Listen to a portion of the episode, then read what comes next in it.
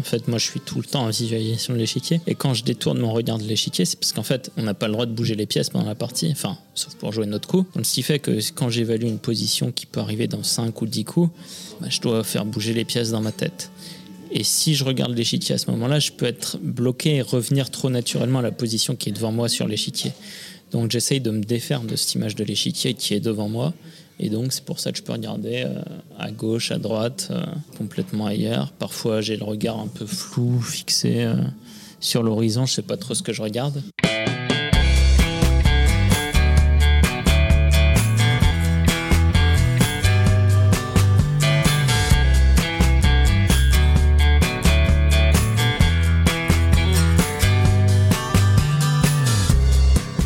Bonjour à tous, vous écoutez Kadarewski, le podcast qui décompose un parcours inspirant. Pour ce nouvel épisode, je reçois le plus grand champion d'échecs français. Sacré grand maître international à 14 ans et 4 mois en 2005, il fait partie des 14 joueurs à avoir atteint un classement ELO supérieur à 2800. Il a remporté le championnat du monde d'échecs en Blitz le 30 décembre à Varsovie. J'ai l'honneur d'accueillir Maxime Vachier-Lagrave. Salut Maxime. Salut. Comment vas-tu ?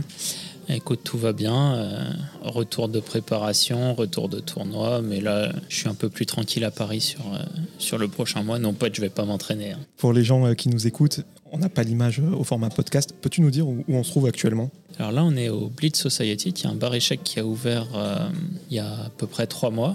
Et dont la spécificité, c'est vraiment que chaque table possède un jeu d'échecs. Donc voilà, c'est spécialisé jeu d'échecs et beaucoup d'habitués et puis un peu de nouveau hein, avec la traîne du jeu d'échecs qui a pris forme et bien forme ces 2 dernières années, on va dire particulièrement. Voilà, se retrouvent pour jouer des parties voilà, dans un cadre assez convivial. Merci de participer à ce podcast, donc Kadarewski, podcast dans lequel je décompose des parcours inspirants. Et pour ceux qui ne te connaîtraient pas, tu es le plus grand joueur d'échecs français de tous les temps, on ne va pas se mentir. Tu es dans les 10 meilleurs mondiaux depuis près de 10 ans. Tu as remporté il y a quelques semaines donc, les championnats du monde d'échecs en Blitz à Varsovie, d'où la teinture rose. D'où la teinture rose, ouais. Qui ne va pas trop durer. Bah, félicitations d'avoir amené la coupe à la maison. J'étais pas là pendant les fêtes, c'était le bordel sur les champs ou ça va ? Je crois que ça allait. Donc on va parler de ton parcours pour montrer le chemin que tu as arpenté pour en arriver là où tu en es aujourd'hui. Tu viens d'où ? Alors je suis né en banlieue parisienne, à Nogent-sur-Marne. Un père ingénieur informatique, audit, et une mère prof de français au collège, même un petit peu prof d'histoire je crois. Elle cumulait les deux mais vraiment enfin, spécialisée dans le français. Donc une grande sœur également, voilà, donc j'ai grandi en banlieue, d'abord à Noisy-le-Grand, ensuite au Plessis-Trévis plus particulièrement. J'ai appris les échecs à 5 ans, notamment parce que mon père qui se disait que je perdais un peu mon temps à faire des calculs, etc. Passer mon temps sur les calculatrices, à faire des calculs. À l'époque, il n'y avait pas d'ordinateur ou très très peu. C'était en 94-95. On n'était pas encore à la démocratisation de l'ordinateur portable et du smartphone. Donc voilà, il m'a appris le jeu. J'ai tout de suite accroché. On avait un échiquier électronique sur lequel on pouvait jouer des parties, notamment contre l'ordinateur. Donc pendant 6 mois, j'ai fait ça. J'avais aussi un fascicule qui venait avec cet échiquier électronique. Et donc que j'ai parcouru plus ou moins de bout en bout. Il y avait des parties, il y avait quelques problèmes, etc. Ce qui fait qu'ensuite je suis rentré en club à Créteil, donc toujours dans le Val-de-Marne, à 6 ans à peu près, donc septembre 96. Voilà, donc j'ai fait les cours collectifs du club. Il y a l'entraîneur qui s'appelle Eric Birmingham, qui a été mon premier entraîneur, du coup, qui m'a repéré comme étant un peu le plus rapide, etc., pour répondre. Et puis, voilà, qui a fait savoir à mes parents que j'ai beaucoup de talent. Et donc, du coup, après, de toute façon, c'est même pas ça. J'ai accroché au jeu, donc je suis rentré en compétition. J'avais pas d'attente spéciale. Donc, je fais le championnat du Val-de-Marne, je me qualifie au régional. Je fais le championnat d'Île-de-France, je me qualifie au championnat de France, mais à chaque fois un peu à l'arrache. Et puis, au championnat de France, je remporte le championnat de France, mais un peu, bon, j'avais des joueurs plus âgés qui avaient plus d'1 an de plus que moi, puisqu'en plus j'étais de fin d'année et c'était moins de 8 ans, j'avais 6 ans et demi à peu près. Voilà, un peu contre même mes attentes, je gagne ce championnat, parce que je connais pas la valeur de mes adversaires, je connais la valeur de mes adversaires en club, mais pas ce que valent les autres. Donc voilà, et puis à partir de là, j'ai continuer, évidemment, c'est encore plus facile de prendre goût au jeu quand tu gagnes. Ouais, donc... parce que les victoires, elles entretiennent la passion, mais à l'inverse, comment la passion, elle est devenue compétitive au final. C'est ça, donc il y a la passion de base qui est ensuite devenue compétitive et clairement, oui, c'est... Alors, j'ai toujours la passion du jeu, la passion des belles idées, mais clairement, si j'ai plus cet aspect compétitivité, c'est-à-dire, admettons que dans 2 ans, je suis plus capable de jouer contre les 10 meilleurs joueurs du monde et de les battre, ok, j'arrête, je fais autre chose, c'est sûr. Pour parler plus en détail de ce premier championnat de France, pour que les gens se rendent compte, tu as été champion des moins de 8 ans à 6 ans, c'était en 1997, et après t'as enquillé, en gros t'as gagné toutes les catégories jeunes avec 2 ans d'avance pratiquement à chaque fois. Alors j'ai pas gagné toutes les catégories, mais en fait, alors à un moment, bon peut-être pas au tout début, mais à un moment ouais, je changeais de catégorie à chaque année. Ce que je voulais te demander, je digresse un peu, mais en général, est-ce que tu joues pour gagner, que ce soit dans les jeux vidéo, les jeux de société, où le but ça reste quand même de passer un bon moment? Alors ça dépend, sur certains jeux je vais être assez compétitif, notamment si je pense... avoir intrinsèquement une bonne chance de l'emporter, là je vais être très compétitif. Si je pense que j'ai aucune ou très peu de chance de l'emporter, là j'ai juste envie de passer un bon moment. Voilà. Et t'avais d'autres passions quand t'étais enfant par les échecs ou ça bouffait déjà tout ton temps ? Non, mais j'ai toujours d'autres passions. Donc j'aimais bien les mathématiques, j'aimais bien m'amuser. Après, de manière générale, en fait, j'ai l'impression que ça m'a pas quitté. J'ai toujours été joueur, en fait, et peu importe le jeu, ça peut aller évidemment du jeu de cartes, du poker, du blackjack, du tarot. Ça peut être hobby quand j'étais enfant, évidemment. N'importe quel jeu vidéo. J'ai fait les jeux là, les jeux Windows, le démineur, la dame de pique, machin. T'es pas de la génération Magic comme moi ? Si, oui, j'ai joué à Magic aussi, pas mal. J'avais un petit monocontrôle. Ouais, moi c'était quoi ? On avait développé pas mal de decks. J'avais un pote qui était encore plus que moi. Dessus, il avait développé un deck rouge gobelin hyper aggro notamment. Voilà, mais bon, après on n'avait pas les cartes assez puissantes pour faire quelque chose. Mais bref, donc ça c'était une chose. Ouais, et donc là maintenant, je regarde pas mal de sports, j'en fais également aussi.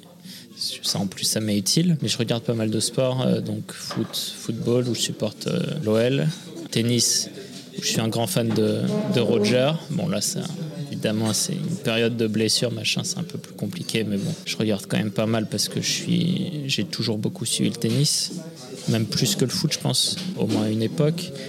Le basket, la NBA, le cyclisme, de temps à autre.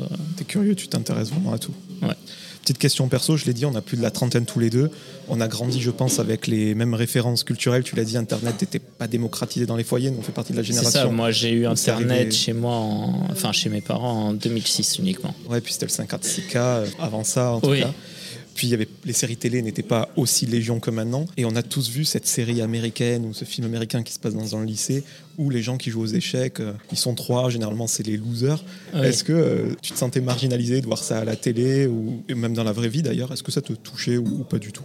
Oui, il y avait un peu ce cliché-là. Alors après, moi, au final, ça se passait plutôt bien quand même au collège-lycée. Il n'y avait pas de...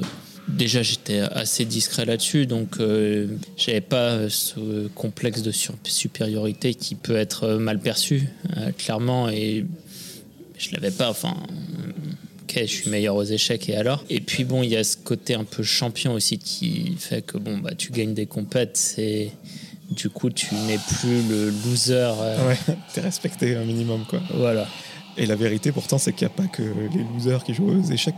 C'est que c'est vraiment un des rares sports où tu peux croiser quelqu'un qui vient d'un milieu modeste, voire pauvre, et quelqu'un de CSP+. C'est ça qui est génial avec les échecs, c'est que c'est un jeu de mixité, alors à la fois sociale, clairement, où tu peux avoir un chef d'entreprise, même un ministre, qui joue avec un ouvrier, un chômeur, enfin, peu importe, en fait. Et là, tu parles le même langage, t'es d'égal à égal. Et c'est des personnes qui ne se côtoieraient pas dans d'autres sphères, ça c'est clair. Et t'as le lien intergénérationnel qui est aussi hyper intéressant entre des personnes qui pourraient être ton grand-père et le petit enfant qui découvre le jeu. Et ça crée toujours des rencontres insolites. Après, le dernier tissu qui reste à créer, enfin, c'est pas comme s'il n'y avait pas de femmes qui jouent aux échecs, mais il y en a quand même beaucoup moins. Et ça, c'est vrai que c'est un problème qui est adressé depuis pas mal de temps. Il y a quelques solutions qui sont trouvées. Puis il y a un côté sociétal, la maternité qui arrive. Bien sûr. Là, je parle même pas de la différence de niveau, je parle du fait que bon, il y en a moins et donc il y a moins de brassage du coup qui s'opère. Pour continuer sur tes performances, tu as été sacré grand maître international à 14 ans et 4 mois. Tu es d'ailleurs l'un des plus jeunes Français de l'histoire des échecs à avoir eu cette distinction si jeune. Est-ce que tu peux nous expliquer de quoi il s'agit ? Qu'est-ce que c'est cette distinction ? Est-ce que ça te confère une sorte de rôle d'ambassadeur de la discipline ou c'est juste un titre prestigieux ? Juste avec de gros guillemets, bien sûr. Alors oui, c'est un titre prestigieux. En fait, le titre de grand maître, tu l'as à vie, donc ça ne fait qu'augmenter. Donc je pense qu'il y a entre 1500 et 2000 grands maîtres dans le monde. C'est un titre qui valide une réalisation de plusieurs performances. Donc, en l'occurrence, c'est l'atteinte d'un classement ELO au-dessus de 2500. Donc, pour référence, quand on débute, on a un classement qui est aléatoirement vers 1000 ELO. Et les meilleurs joueurs du monde sont entre 2750, 2800 ou 2850 ELO. Donc, 2500, c'est déjà un niveau très respectable. Après, maintenant, le titre de grand maître, à une époque, était réservé aux 20-30 meilleurs joueurs du monde. Maintenant, c'est plus du tout le cas. Et tu fais des conférences. Enfin, est-ce que l'organisme qui régit cette distinction, je sais pas, te paye pour aller faire des conférences, pour faire de la sensibilisation à ce sport ? Ou c'est un titre ? Non, c'est juste un titre. Alors après, qui confère certains avantages, bien sûr. Oui, après, toi, tu peux en bénéficier de ton côté. Ouais. Voilà. Et que tu peux mettre sur ta carte de visite. Alors moi, j'ai plus besoin de mettre ça sur ma carte de visite, mais il y a beaucoup de grands maîtres qui utilisent ça, évidemment, notamment pour donner des cours, et c'est bien normal. Par contre, oui, alors des conférences, je pourrais en donner, c'est pas lié à mon titre de grand maître, mais c'est pas la priorité, clairement. Par contre, transmettre, alors je suis pas entraîneur, hein, donc, mais transmettre les valeurs du jeu d'échec, transmettre à certaines occasions, certaines opportunités, essayer de développer le jeu, en tout cas en France et puis dans le monde, évidemment, ça j'essaye de le faire. Je l'ai dit, tu as été sacré grand maître international à 14 ans et 4 mois, donc je le répète, un des plus jeunes Français de l'histoire à avoir eu cette distinction à cet âge-là. Pourtant, 14 ans, c'est limite une moyenne de précocité. Et à partir de 16 ans, limite, t'es trop vieux, c'est ça ? Ouais, mais alors les choses ont beaucoup évolué quand même. À l'époque, 14 ans et 4 mois, je pense que j'étais dans le top 10 des plus jeunes grands maîtres de tous les temps. Bon, j'étais clairement, alors j'étais pas forcément en avance sur les tout meilleurs, puisque par exemple, Carlsen a dû être grand maître avant 14 ans, mais c'était négligeable et en tout cas, ça donnait pas lieu à cette sélection. Maintenant, c'est vrai qu'avec tous les nouveaux talents qui viennent, alors notamment d'Inde, Ouzbékistan, Chine, US, etc., et puis un peu disséminé à travers le monde également, mais là je parle des écoles qui forment, et Russie bien sûr, hein, j'ai oublié Russie. Mais... C'est ce que j'allais te demander, parce que c'est un sport où les Russes étaient très représentés les décennies précédentes, ils sont toujours dans le Alors les Russes sont toujours très forts, maintenant ils ont plus ce leader qui est champion du monde, etc., mais ils sont toujours homogènes et leaders d'une certaine manière dans le sens où ils ont la plus forte densité de joueurs toujours, et puis les échecs sont toujours sport national en Russie. Puis évidemment avec l'éclatement de l'URSS, je veux dire, ils ont eu beaucoup de champions du monde soviétique, mais qui au final, par la catégorisation d'aujourd'hui, ne seraient pas comptabilisés comme russes. Je pense à Mikhail Tal qui était de Lettonie, Petrosyan qui est arménien. Mais bon, après, la question c'est est-ce qu'ils seraient devenus champions du monde si ils n'avaient pas joué les championnats du RSS, etc. Donc c'est encore une fois, c'est un peu différent. Est-ce qu'ils auraient été champions du monde du coup à notre époque, enfin avec ces frontières différentes. Bon. Bref, ça c'est une question insoluble, mais en tout cas, ce qu'on peut dire, c'est qu'évidemment, les Russes sont toujours extrêmement forts, et tous les pays soviétiques, hein, en général, il y a une culture échiquienne qui est fabuleuse là-bas. Et donc, pour revenir sur les jeunes, ouais, maintenant, on va dire que le palier, c'est 12 ans et demi, 13 ans pour être grand maître, 14 ans, oui, c'est déjà un peu la traîne. Et le problème, c'est qu'évidemment, plus t'es grand maître tôt, plus tu as des opportunités pour montrer ta valeur, etc. Tu as des sponsors, tu as des personnes prestigieuses qui vont venir t'aider à progresser, etc. Donc forcément, ça donne un avantage. Mais après, j'ai envie de dire, cet avantage, il peut se combler plus tard. Et il ne faut pas non plus brûler les étapes. C'est pas parce que t'es grand maître à 12 ans et demi. Enfin, là, vu le nombre de grands maîtres qui arrivent à 12 ans et demi, 13 ans, tu peux être sûr qu'il y en a beaucoup qui seront pas dans le top mondial parce qu'il y a un nombre limité de places en fait. Et quand tu as 14 ans, que tu es grand maître, c'est quoi ? C'est cours par correspondance et tu vis échec ? Ou toi, et je crois que c'est ton cas, tu as continué tes études pour avoir un background ? Ouais, moi j'ai continué mes études en fait. J'étais en capacité déjà. Et puis surtout, et j'ai toujours un peu ce phénomène aujourd'hui, j'ai pas envie de vivre par le prisme d'une seule activité, ce qui fait que Là, j'ai beaucoup plus de temps à consacrer aux échecs aujourd'hui, évidemment, que quand je faisais mes études. Mais malgré tout, ce sera pas la... Enfin, si je faisais que des échecs de ma journée, je serais malheureux. Donc, à partir de là, je serais pas performant. Même si, évidemment, enfin, c'est pas comme si je m'entraînais pas. Hein. Ça, qu'on soit bien d'accord. Bon, pour ce qui est de ton palmarès, champion de France adulte en 2007 à 16 ans, puis 2011, 2012, champion du monde junior en 2009, champion d'Europe de Blitz en 2012, premier joueur français de l'histoire à dépasser les 2800 ELO. Tous les titres ont une saveur particulière, forcément. Mais est-ce qu'il y en a un qui t'a fait rentrer dans une autre sphère ou fait passer un cap à titre personnel ? Bon, alors après, je sais pas, j'ai écrit mon histoire à travers mon palmarès, bien sûr, mon histoire échiquienne, et évidemment, j'espère n'avoir pas fini de l'écrire. Après, le titre de champion du monde junior m'a été très bénéfique, notamment parce que... ça m'a amené une personne, donc Gilles Bethauser, qui m'a contacté après ce titre, qui m'a ensuite sponsorisé pendant 10 ans et que maintenant je considère comme un ami. Voilà. Et donc ça m'a apporté un apport considérable, évidemment en termes économiques, puisque ça m'a permis de sponsoriser, de payer mes ordinateurs, mes entraîneurs pendant une assez longue période. Mais en plus, voilà, pas mal. Ça fait rentrer un peu dans une autre sphère et dont j'appris également beaucoup, autrement que par les échecs, mais sur la vie en général. Ouais. Puisqu'on en est aux distinctions, et je l'ai dit tout à l'heure en intro, tu as été sacré champion du monde d'échecs en Blitz à Varsovie, et il y a quelques semaines de ça. C'est une première en France, non, je crois ? Ouais, enfin, champion du monde de Blitz, ouais. Et en termes de classement Blitz, t'es à quelle place, pour qu'on se rende compte ? Là, je dois être 4e. Après, j'ai déjà été 1er, mais ça, c'est des classements qui varient énormément. Une partie de Blitz, ce sont des parties rapides de 10 minutes, il me semble, et une partie standard, c'est entre 4 et 6 heures, ouais. Même si ça peut aller au-delà. Le temps de réflexion entre chaque coup est de combien, pour qu'on se rende compte ? Est-ce que t'as une réserve de temps que tu peux dispatcher comme tu veux au fil de la game. C'est ça, ouais, je la dispatche quand je veux.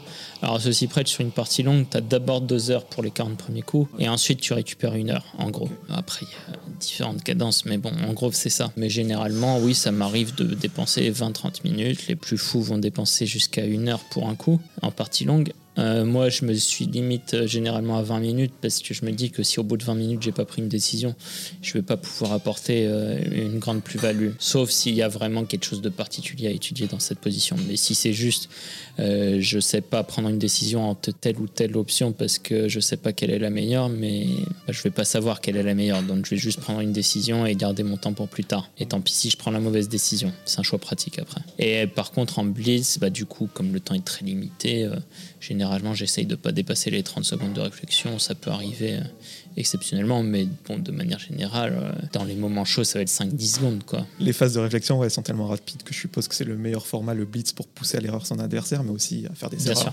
soi-même. Est-ce qu'entre les parties standards qui durent vraiment plusieurs heures et le blitz, il y a une déperdition de ton jeu ou, pour votre niveau, c'est-à-dire l'élite, ça reste des parties de très bonne facture ? Alors ça reste des parties d'assez bonne facture. Après, il y a des erreurs, bien sûr. Il y a des moments où on n'a pas le temps de simplement prendre les décisions. Donc ça, c'est normal qu'il y ait des erreurs. Mais ça reste des parties de très haut niveau où il faut en plus chercher à poser des problèmes à l'adversaire pour le pousser à la faute. Parce que si on veut jouer des parties un peu sans âme, sans trop bon intérêt, on peut jouer des parties d'excellente qualité mais qui poseront aucun problème ni à l'un ni à l'autre. Je crois savoir que les tournois d'échecs, tout le monde se rencontre, mais à la Coupe du Monde, c'est des éliminations directes, c'est ça ? C'est ça, ouais. Comment tu l'as vécu, ce tournoi de l'intérieur ? Parce que j'imagine que voilà, tu enchaînes beaucoup de rencontres, surtout que tu es allé au bout. C'était épuisant, tu t'es préparé longtemps. Non, alors attends, monsieur, t'as la Coupe du Monde qui a élimination directe, mais là, le championnat du monde, c'est encore un tournoi différent. Là, c'était même pas tout le monde rencontré, tout le monde, c'était 21 parties en fait, et t'avais 180 joueurs. Et comment tu t'es préparé à ce tournoi ? Parce qu'il y a la préparation au niveau du jeu, mais il y a la préparation aussi mentale. Je crois que t'as fait allusion au coach physique que tu pouvais avoir. Ouais, j'ai un coach physique, j'ai une préparatrice mentale, donc on travaille évidemment sur... pas mal de domaines, déjà évidemment c'est physique parce que voilà, c'est championnat du monde rapide et blitz, c'est sur 5 jours, c'est des journées de 6 heures de jeu avec plein de parties, donc plein de rebondissements, donc énormément de fatigue qui s'accumule à la fin des journées, et ça c'est clairement un exercice auquel même à très très haut niveau on n'est pas forcément habitué. Donc voilà, évidemment une préparation physique efficace, surtout que j'ai plus l'énergie naturelle de mes 20 ans. Ça, on a tous connu ça en sortie de gueule de bois. À 20 ans ou à 30 ans, c'est pas la même.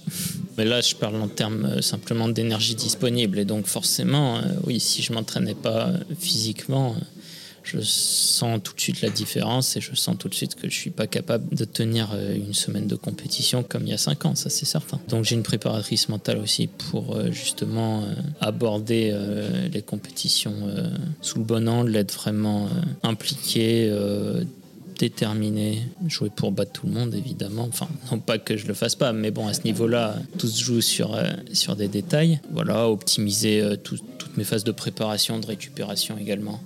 Voilà, donc tout ça c'est un peu lié. Bon physique, bon mental, hein, ça c'est normal aussi.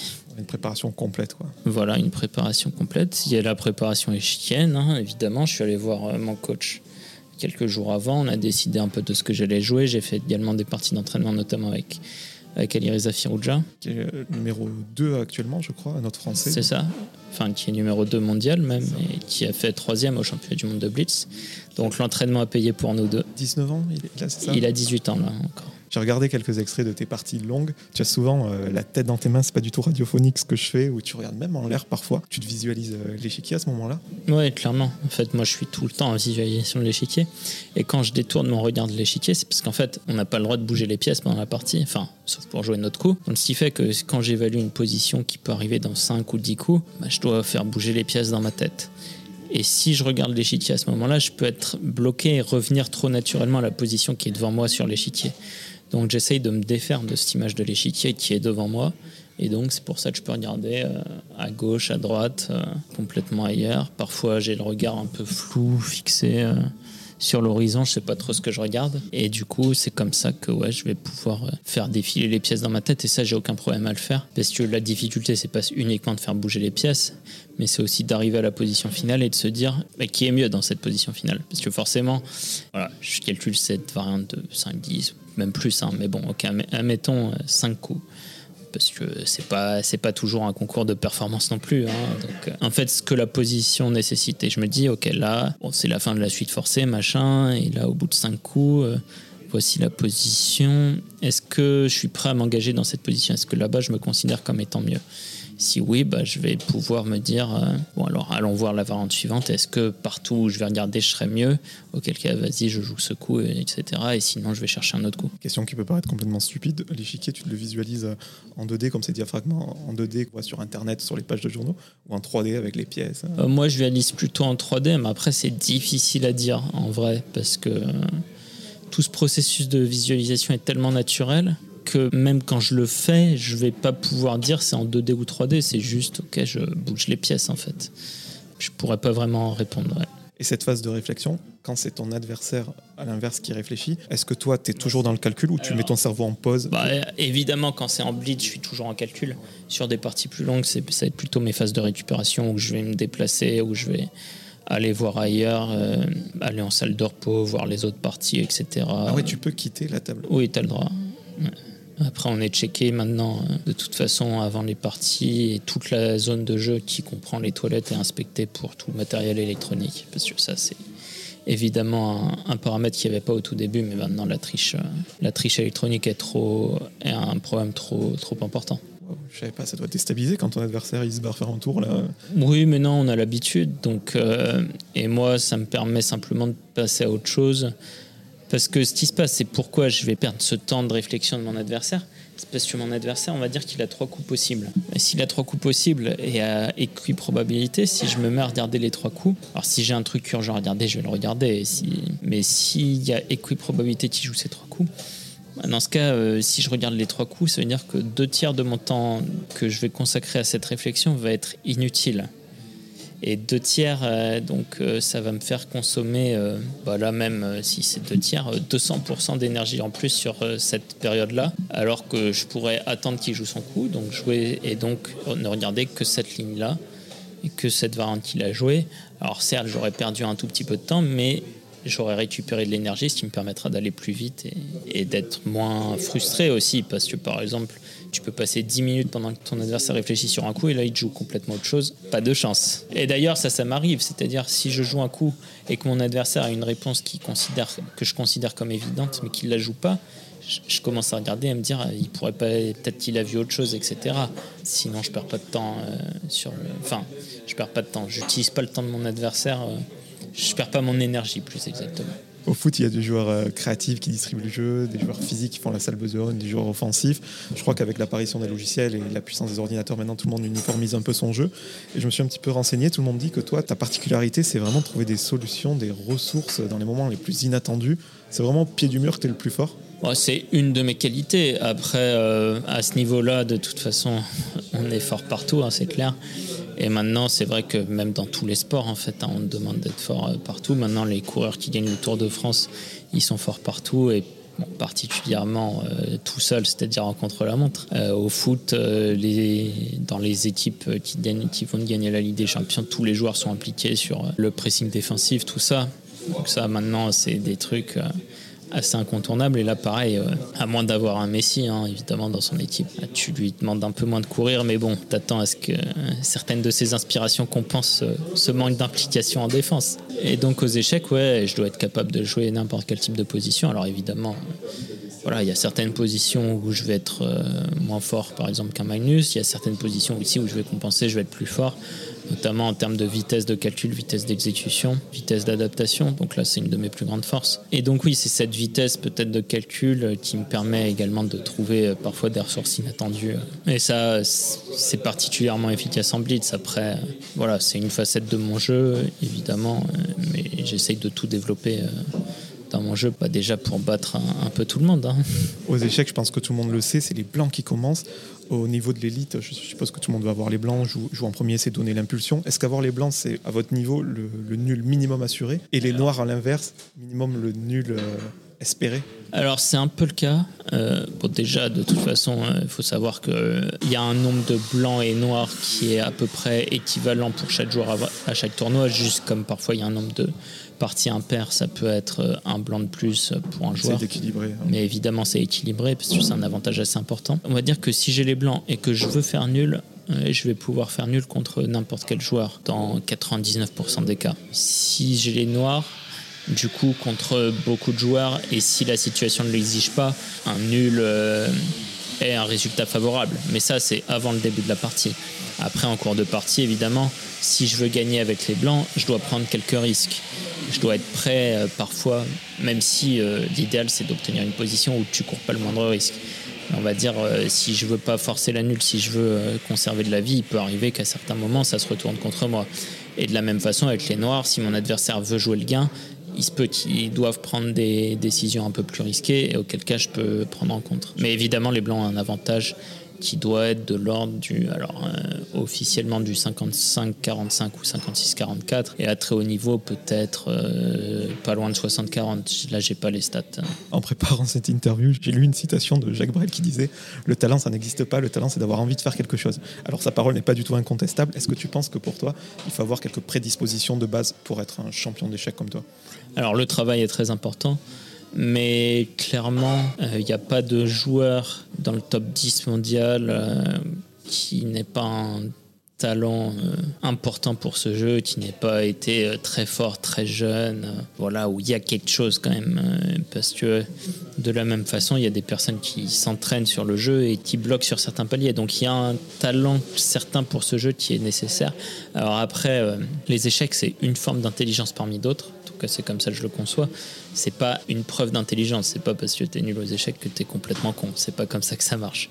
C'est pas parce que t'es fort aux échecs que t'es intelligent. C'est pas comme ça que ça marche non plus. Mais donc oui, je pense qu'il y a une part de talent. Après, évidemment, pour fructifier ce talent, faut bosser. Le jeu d'échecs, ouais, c'est le jeu de skills par excellence. Mais moi, je voulais savoir, à ton avis, quelle est la part du facteur chance avec l'évolution de la metagame, tout ça? Elle doit avoir une petite part, même infime.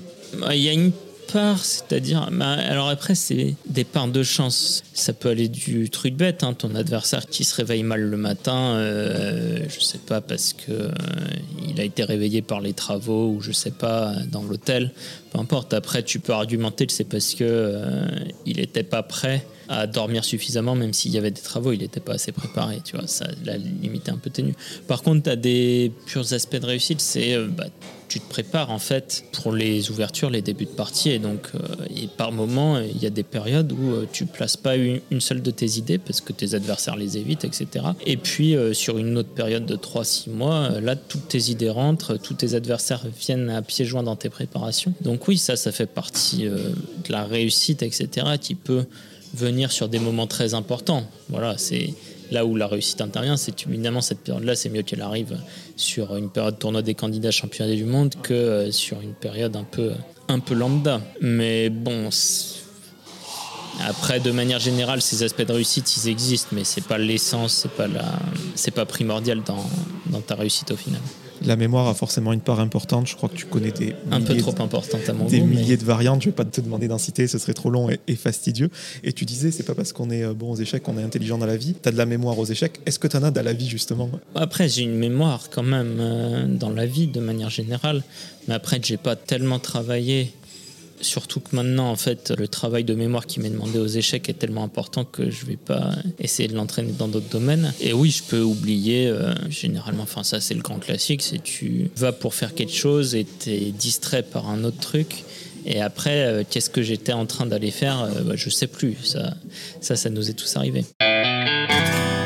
On en a parlé tout à l'heure un petit peu. Il va y avoir une série de tournois qualificatifs en février-mars qui offrent les 2 dernières places pour le tournoi des candidats. Tu me corriges si je me trompe. Donc le tournoi des candidats, c'est un tournoi à 8 joueurs qui détermine le challenger qui ira affronter le champion du monde actuel, Magnus Carlsen, norvégien, 31 ans, numéro 1 mondial depuis 10 ans, je crois. T'es serein pour ces qualifs, pour arriver à ce tournoi des candidats? Alors oui, je suis serein. Déjà, j'arrive en confiance, ça c'est sûr, avec ce titre.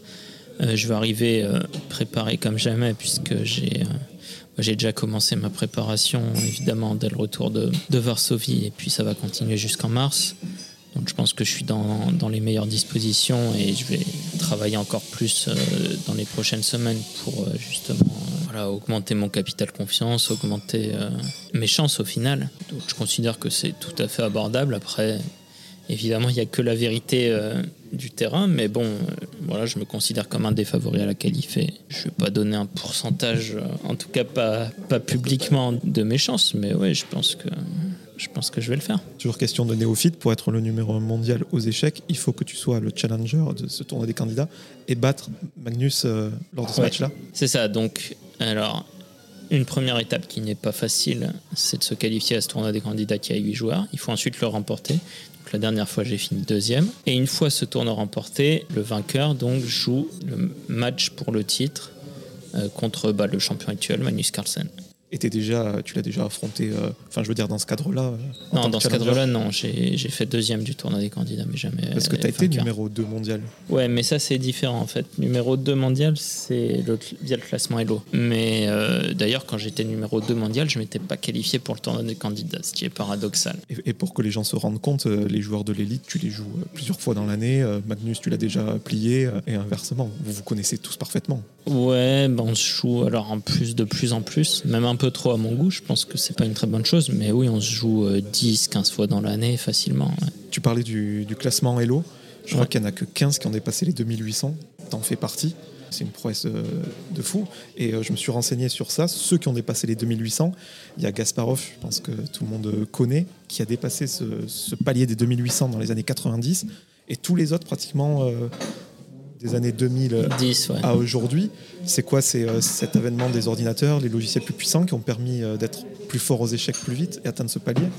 Ouais, et puis je dirais aussi que à une période, il y a eu évidemment une augmentation du nombre de joueurs qui mécaniquement a fait augmenter les LO des joueurs, parce que plus il y avait de joueurs qui arrivaient, plus il y avait... c'est pas d'argent, mais de points LO à se partager, et donc du coup après, ça n'a pas de sens de comparer les points LO entre les époques, puisque par exemple à l'époque de Fischer, il y avait Fischer qui était à 27,80 et le deuxième mondial était à 26,60. Aujourd'hui, le 26,60, c'est 100e mondial, donc clairement il y a eu une différence. Mais après, il y a beaucoup plus de joueurs aujourd'hui, donc c'est aussi normal que les meilleurs joueurs soient plus forts qu'à l'époque, et puis d'autant plus qu'évidemment il y a le matériel informatique qui joue en notre faveur.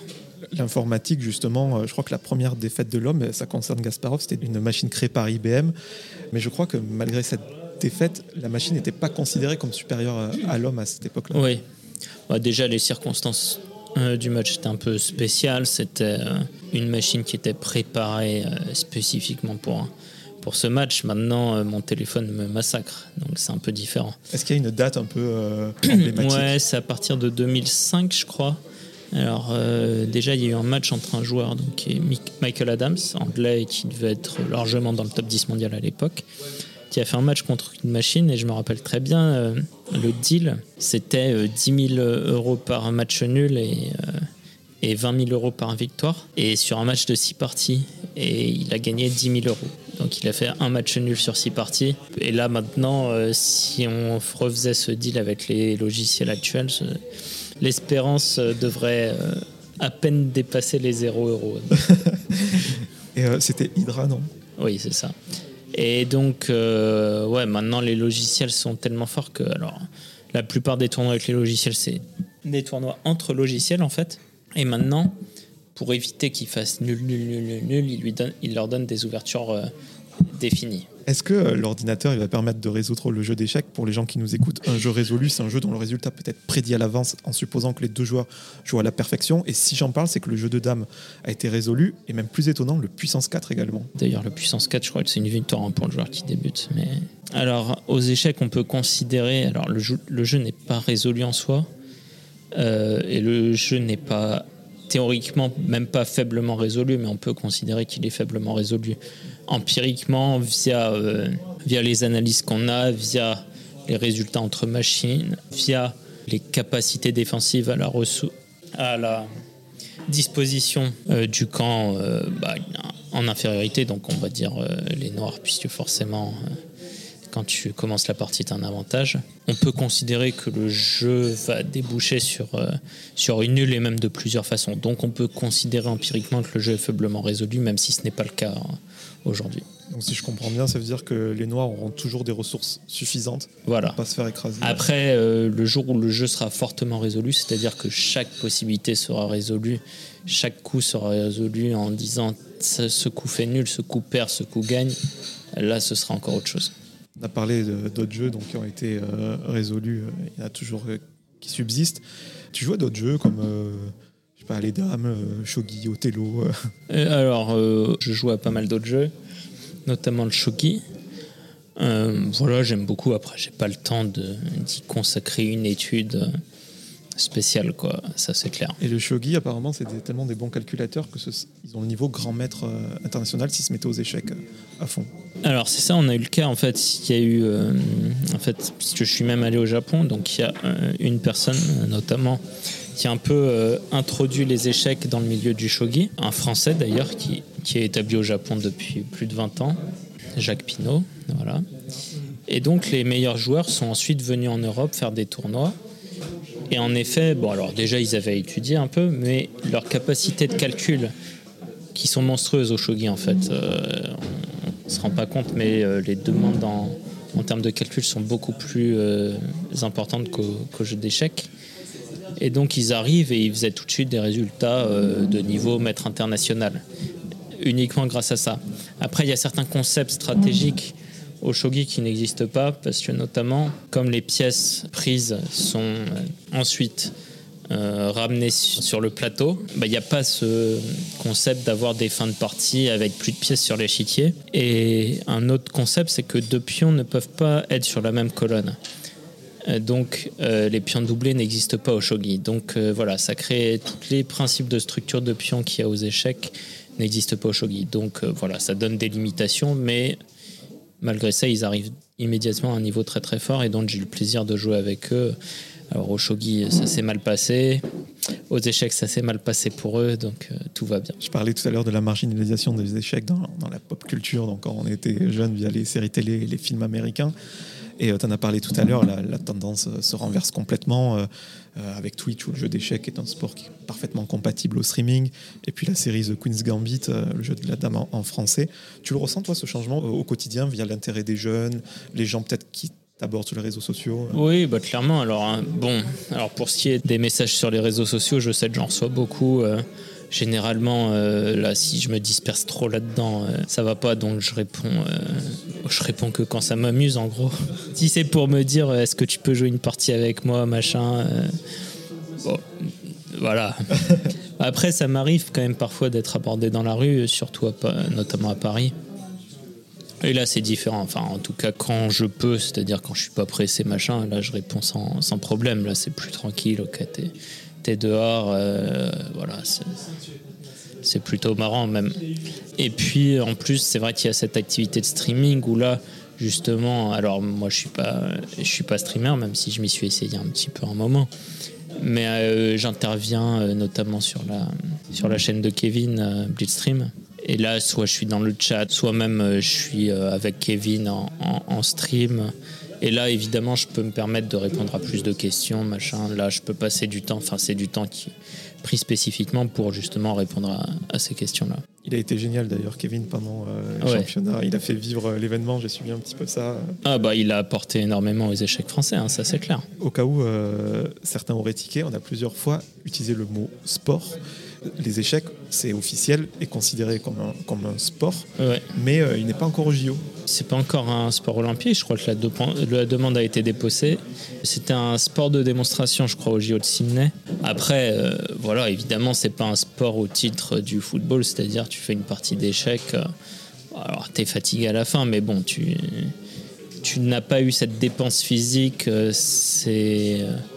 Voilà, ces courses à répétition, que ce soit au foot... c'est cher sur une chaise plusieurs fois. Voilà, donc évidemment que ça peut faire tiquer des gens, et même j'ai envie de dire, certaines personnes vont jouer aux échecs et ne vont pas se dire qu'elles ont pratiqué un sport. Ça, je le conçois tout à fait. Mais clairement, enfin, moi, je le vis en tant que sport et je m'entraîne en tant que sportif, donc voilà. C'est pas pour défendre les échecs ou même les jeux vidéo, par exemple comme Fortnite qui en ce moment est au top, qui est un jeu ultra skillé, qui demande beaucoup de réflexion, etc. Mais tu vois, le tir par exemple, t'es statique, et pourtant ça fait pas débat, tu vois. Oui, non mais en fait, peu importe, je veux dire, enfin peu importe. Je veux dire, chaque personne définit les échecs, les jeux vidéo comme bon leur semble en fait, hein. Voilà. Après, si c'est considéré comme sport, c'est quand même pas complètement un hasard non plus. On parlait de The Queen's Gambit, on sait que l'impact qu'a eu cette série, juste sur l'aspect échec, vraiment, les parties, elles étaient ultra travaillées, non ? J'imagine qu'ils n'ont pas des... Bien sûr, bah alors déjà, ils avaient Gary Kasparov qui était consultant et qui, notamment pour le choix des parties, et ils avaient aussi, alors je crois que c'était Bruce Pendolfini qui est un maître new-yorkais, qui était là justement pour un peu aider les acteurs à être naturels. D'ailleurs, j'avais participé au tournage, enfin participer, c'est un grand mot parce que j'étais là une journée, mais j'ai vécu de l'intérieur le tournage d'un film sur les échecs, notamment le tournoi, un film français. Et il y avait Fab Liby notamment qui était consultant et d'ailleurs acteur dans le film. Et du coup, pendant 6 mois, les acteurs qui ne jouaient pas aux échecs ont découvert le monde des échecs, ont parlé que ce soit à Mathieu, à Fabien, à d'autres personnes, à moi également, pour justement s'imprégner du truc, avoir des mouvements assez naturels aussi au moment de jouer leur coup, parce que quand t'es débutant, tu joues pas les pièces de la même façon qu'un pro, et c'est normal. Mais il ne faut pas que la différence soit trop grosse. Et là, clairement, il y a eu ce travail qui a été fait sur Queen's Gambit. Tu as une autre œuvre culturelle à nous conseiller concernant les échecs, peut-être moins connue que le jeu de la dame? Bah alors honnêtement, je suis assez peu cinéphile. Alors autant j'ai regardé pas mal de séries, mais les films, généralement, je ne tiens pas debout. Donc je m'endors quand je suis au ciné. Et c'est peut-être aussi parce que j'étais un peu en déficit de sommeil et tout. Hop, j'arrive dans le noir, je me mets tout de suite bien, je m'endors. Donc ça, c'est arrivé plusieurs fois. Alors après, je sais qu'il y avait un film dans les années 80 avec Michel Piccoli, La Diagonale du Fou, qui était plutôt pas mal en la matière. Alors il y a un autre film qui vient de sortir, mais c'est un film en russe, je crois, sur un match de championnat du monde. Je sais plus si c'est... Je crois que c'est Karpov Kortchnoy, avec le scénarisé. Enfin, je sais pas exactement... ce qu'il en est, j'ai pas vu ce film, donc et puis je pense que pour le moment c'est en russe, donc ça va s'adresser à une niche. J'ai pas encore appris le russe, même s'il faut que je m'y mette. Moi, il y a une œuvre que je conseille, c'est Le joueur d'échecs de Stefan Zweig. Ah oui, ça je l'ai lu d'ailleurs. Ouais. Donc, qui est un roman court où 2 joueurs se rencontrent sur un paquebot. Le champion du monde en titre d'origine modeste et un aristocrate autrichien qui n'a pu pratiquer le jeu que mentalement, car il était isolé dans une prison nazie pendant l'occupation, font un match. Cette projection mentale, c'est ce qu'on appelle jouer à l'aveugle. C'est quelque chose qui est plus spectaculaire qu'autre chose pour un joueur de ton calibre, en tout cas. Oui, mais alors c'est facile, j'entends. Mais alors après, ça dépend à quel degré. Et c'est là que j'ai un avantage sur la concurrence, évidemment. Alors après, j'ai maîtrisé cette notion de jeu à l'aveugle, de me représenter le jeu à l'aveugle, et on en a parlé tout à l'heure quand je disais faut que j'évalue la position dans 5-10 coups machin. Et ça, en fait, je jouais quand j'étais jeune. Il y avait mon père qui, sans être un joueur vraiment de club ou un entraîneur, voulait m'aider à progresser. En gros, quand j'étais chez moi, que j'avais pas mon entraîneur. Et ce qu'il me faisait faire, c'est... il y avait un bouquin, David Bronstein, Zurich 53, en gros, qui est les meilleures parties de l'époque, etc. Et il me rejouait la partie. Donc, je prenais le camp des Blancs ou le camp des Noirs, peu importe. Il me rejouait la partie. À chaque coup, à partir d'un moment, je devais dire qu'est-ce que je jouerais dans cette position, etc. Et ça, sans voir l'échiquier du début à la fin. Ouais. Et ça, c'est quelque chose qu'on maîtrise assez jeune, non ? Moi, j'ai maîtrisé le jeu à l'aveugle à 7 ans, je pense, très très vite. Honnêtement, c'est venu tellement naturellement. Et maintenant, évidemment, n'importe quel joueur de club, on va dire, alors, je ne sais pas à partir de quel ELO exactement, mais 1600, parfois même avant, peut-être parfois un peu après, est capable de jouer une partie à l'aveugle, normalement. Après, c'est évidemment pas le cas de tout le monde, mais en tout cas, à très haut niveau, c'est une compétence complètement indispensable et qui, en plus, faut développer pour justement être le plus fort dans ce domaine. C'est un avantage considérable et c'est un des avantages que j'ai sur la concurrence aujourd'hui. Pour ceux qui veulent voir à quoi ça ressemble, je conseille la chaîne AbsolVidéo, où tu t'es livré à plusieurs parties à l'aveugle, même pendant une interview. C'est assez incroyable à voir. J'ai l'impression que quelque chose de plus compliqué, c'est limite de jouer avec un partenaire, avec un échiquier physique contre deux autres personnes. Quand t'es pas maître de tous les coups, j'ai l'impression que c'est limite plus dur. Non, ça c'est vrai. Alors, autant j'ai maîtrisé la compétence de jouer une partie à l'aveugle, autant si on me dit, là, tu vas jouer contre 5 personnes à l'aveugle... ça peut demander un vrai exercice. Là, ce serait plus compliqué, probablement. Et je sais qu'à une époque, c'était un peu le cas. Il y avait un peu une course. Il y avait des joueurs qui faisaient des 25, 30, 35 jours à l'aveugle. Leur corps actuel, ça doit être 48. Ça, c'est complètement impossible pour moi. Après, c'est pas dans l'état actuel, c'est pas une compétence que je veux entraîner parce que ça demanderait une dépense d'énergie complètement folle, en fait. Pour terminer cet entretien, Maxime, quelques petites questions en rafale pour mieux te connaître. Ouais. Est-ce que tu as une peur irrationnelle ? Une peur irrationnelle ?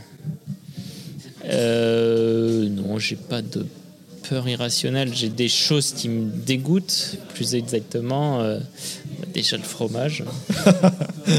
Mais des peurs, non. J'ai d'autres choses qui me dégoûtent, c'est des grincements. Alors ça peut être des grincements sur des manteaux, certains manteaux, de la craie, bien sûr. Mais ouais, non, j'ai pas de peur irrationnelle. Est-ce que tu as une routine matinale incontournable, surtout quand tu es en préparation, ça peut être intéressant. Alors quand je suis en préparation, oui, ok, je vais me lever. Maintenant, dans ce monde connecté, je vais consulter mes messages et tout, ça c'est normal. Petit déj, si je me prépare pour ma partie, je vais me lever, je vais aussi regarder évidemment ce que Étienne ou les autres personnes qui travaillent pour moi m'ont envoyé la nuit précédente pour être sûr que je vais bien jouer ça, etc.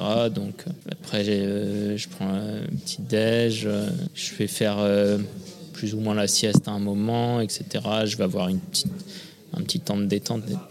Mais au final, c'est plus une routine de compétition, en fait. C'est pas quelque chose que je vais faire. Enfin, il n'y a pas quelque chose de saugrenu que je vais faire chaque matin. Ah si, je regarde quand même les résultats des événements. Les résultats de NBL le matin. Ça, au réveil.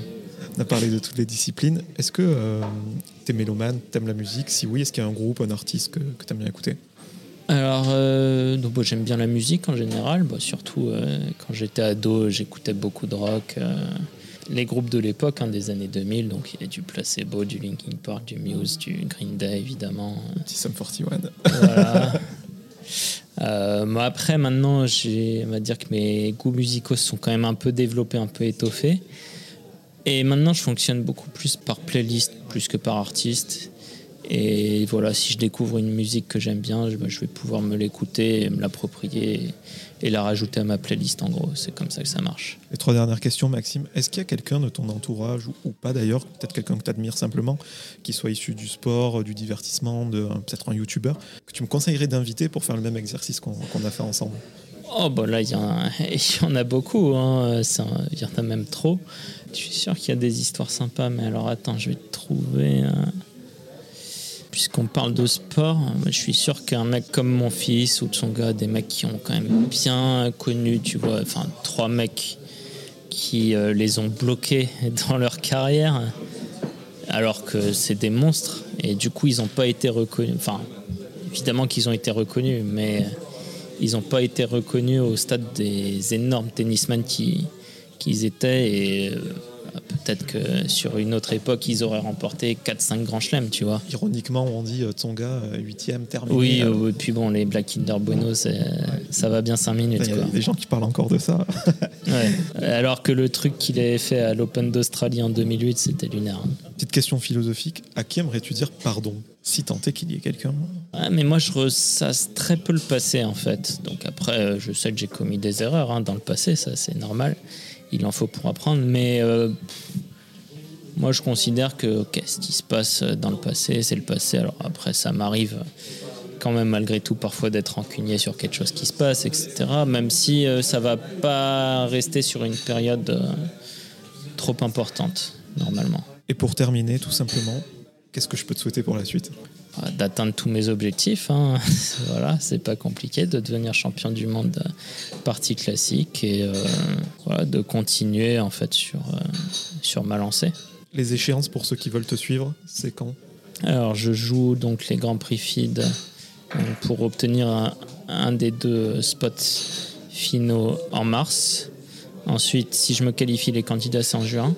Ensuite, il y a un gros objectif, c'est les Olympiades avec l'équipe de France, donc avec notamment Alireza, en juillet à Moscou. Et si j'ai gagné les candidats, il y a le match pour le titre. Alors là, je sais pas. Là, je sais plus si ce sera en décembre ou si ce sera en mars. J'ai pas les dates. En tout cas, moi, je relayerai tous tes events et on est tous derrière toi. Yes, merci beaucoup. Merci Maxime.